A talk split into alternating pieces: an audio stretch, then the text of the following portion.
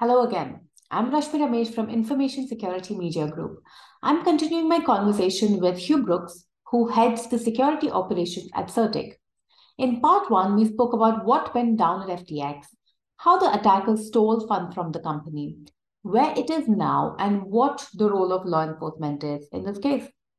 In part two, the current one, we will discuss what happens to the data that FTX currently stores, what cybersecurity implications do exchanges that were exposed to FTX face, how regulations can help prevent future cases like FTX, and the best practices to set up a crypto exchange with a cybersecurity first mindset.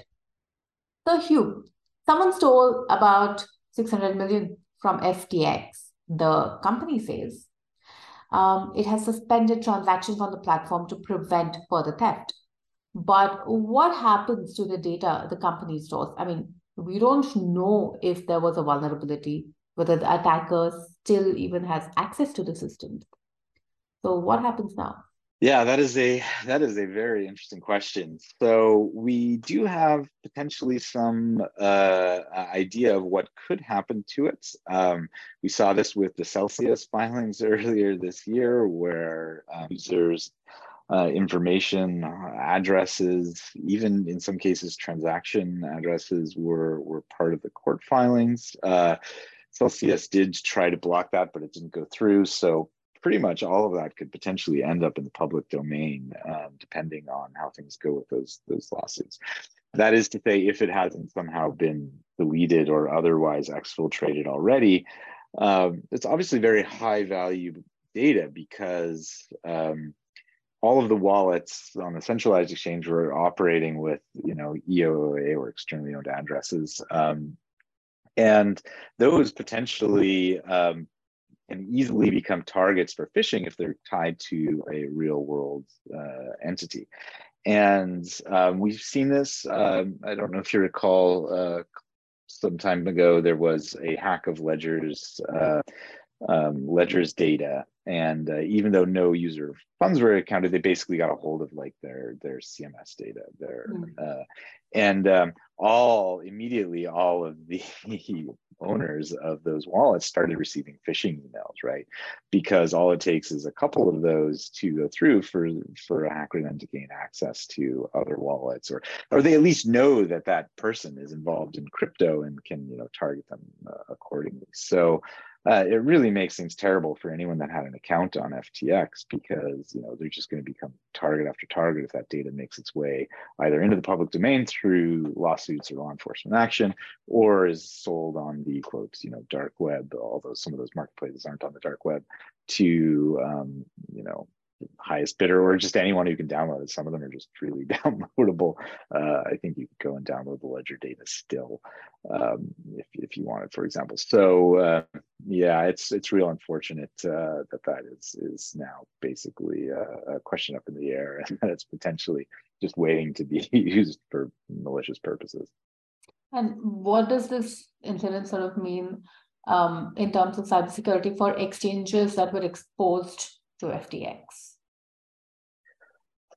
Yeah, in in terms of cybersecurity for exchanges that were exposed to FTX, um, I, I don't think we're going to see the total impact of this for for some time. Meaning, uh, I, I, think we were tracking a list. Uh, I don't have it up right now of you know dozens of exchanges and protocols and projects that were that did have exposure uh, in uh, one way or another. And if somebody had access to internal systems and you know keys that were controlling their wallets or other things uh, have been exposed it's it's it's a it's a mess right now i think and uh, if you are active in the space, you should actively be you know, paying attention to news and things that either you're involved in or people you know are involved in to pay attention. Um, so, uh, as of right now, I would treat, uh, without kind of fear mongering or fudding, right?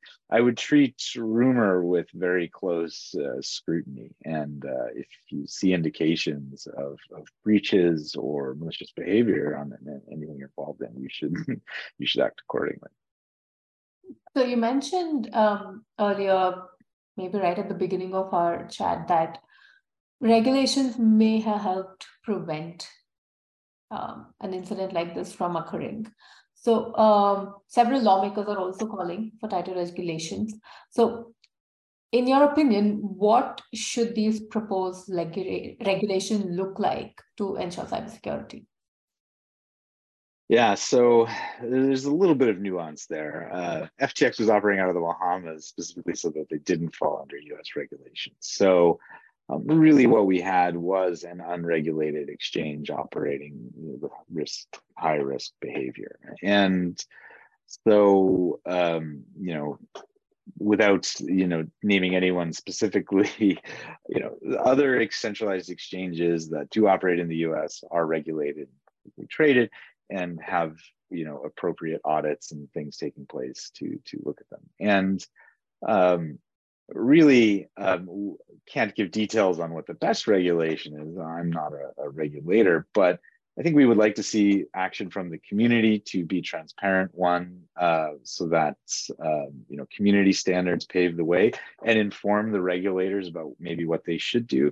And really, we just need regulatory clarity, um, and I think that's what's led to all of this. There's a lot of hesitation. I've heard this from projects time and time again, like, well, we've got this great idea and we'd love to do it, but we're worried that if we do this in the United States or the EU or elsewhere, that will wind up uh, coming under regulatory scrutiny or being sued by the SEC or being de- determined as security, um, which can seem arbitrary right now. And um, that clarity is really what's what's needed. And um, the U.S. and other countries that aren't providing that kind of clarity would uh, do well to do it soon, so that their countries can benefit from you know the upcoming web3 industry that isn't going to be stopped by this ftx thing it hasn't stopped by any other of the other major hacks or incidents or downfall of major uh, exchanges or protocols it's probably not going to die from this.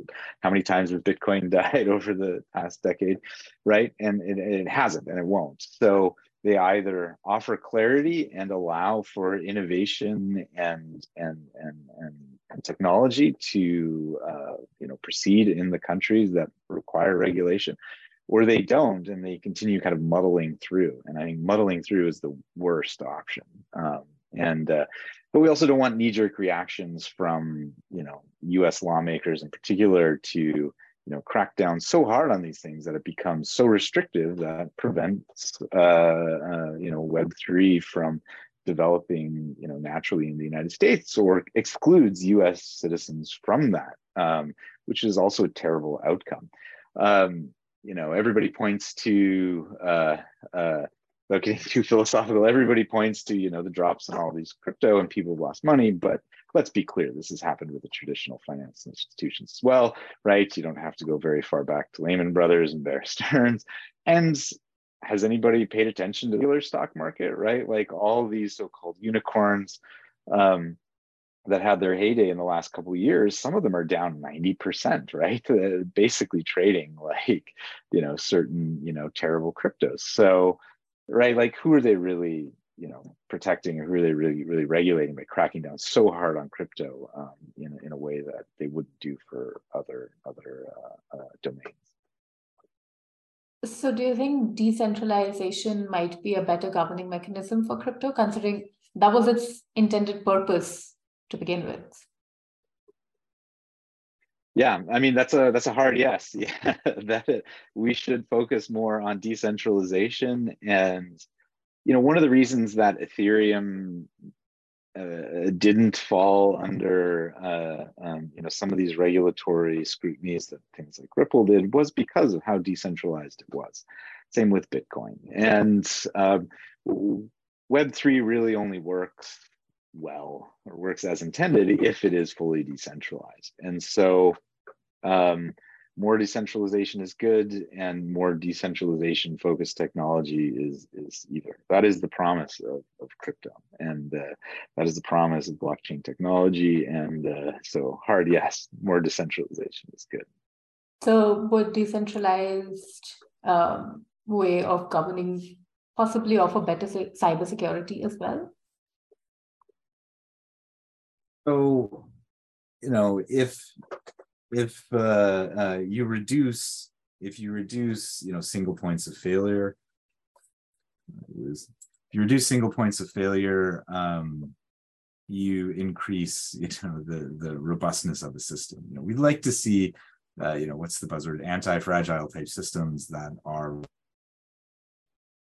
not only resilient to um, uh, to you know things that happen in in the ecosystem but um, adapt and get better after. And uh, really, that's most effective when you have a whole community working together, as opposed to you know those single points of failure or people trying to rush to play catch up on their on their own. Um, no one person or organization has the answer for all things security and and you know it, it, really will take you know a global effort to start developing both you know um, the types of security uh, minded uh, approaches that we've seen in the web 2 uh, and other areas where you get standards like the OWASP standards or um, you, you, know like the uh, the NIST standards that that you know go for you know uh, uh, reporting vulnerabilities and things like that. We just don't see any of that in the crypto space right now. And really, those kind of community driven initiatives that are public private partnerships will go a long way to um, you know providing guidance and resources for people to start to develop best security practices and then expand on those to you know implement you know security technology and and and, and projects that benefit everyone. Yeah and we've spoken quite a bit about what does not work and what can be improved. But um, what security measures do you think an exchange should ideally have to make sure that its customer funds are as safe as they can possibly be? Yeah, how much time do you have? um, so, uh, I, you know, without getting too much into buzzwords, I would say ab- absolutely a security mindset from the get go. Um, it needs to be in place um, from the developer standpoint, you know, in, in traditional cybersecurity, we've seen this what they call shift left um, and DevSecOps, these kinds of terms that uh, really started to take hold more and more over the years, but still aren't broadly implemented, by the way. Um, to where at you know from from concept to execution, there's a security mindset and security testing at every step of the way. Um, those would be really great, and then constant vigilant efforts uh, on both preventing social engineering. Humans always going to be the weakest link, no matter how secure your system is. Somebody has to access it somehow, right? And uh, um, so, uh, constantly hard, uh, pushing those best practices and setting up ways and methods to prevent that human being the weakest link, and then just that constant uh, uh, testing of the system through either red teaming and, and, and you know working with internal blue teams to ensure that you have you know the best and brightest or maybe even some of the most malicious minds uh, looking at your system but in a safe and controlled environment to ensure that you're protecting those funds and um, I, I can't speak to internal security protocols on FTX or any other exchange, but at least in in a lot of DeFi space, we haven't quite seen that maturity happen yet. And uh, um, I, I, I know from red teamers that have worked in in other systems that you know there's still a lot of gaps that need to be filled there. And what are some of those gaps? Um, yes yes security protocols up and down the uh, up and down the chain of uh, you know people that have both access to systems and the the systems that touch funds um, uh, I've heard anecdotes of red teamers that have, with very little effort, managed to you know get their way into systems and move funds, right? Um, and uh, um, at this point, you would hope that that would be an impossibility for an exchange, whether decentralized or centralized. But if um, you know competent cybersecurity professionals, you know, are able to get through through either social engineering or as an insider threats uh, uh, mimic exercise, that there's still a long way to go. Um, really, I should talk to security professionals in the space, and they should be like, "Oh yeah, there's absolutely no way to get through these guys. Like they've been working with the best of the best, and their team is so savvy that it's nearly impossible to get through. And let's just say I'm just not quite hearing that yet. Well, thanks so much for that. That was a very engaging and a very enlightening conversation. I'm Rashmi Ramesh with Information Security Media Group. You just heard from Hugh Brooks of CertiK, which is a Web3 security company. Thank you so much for watching.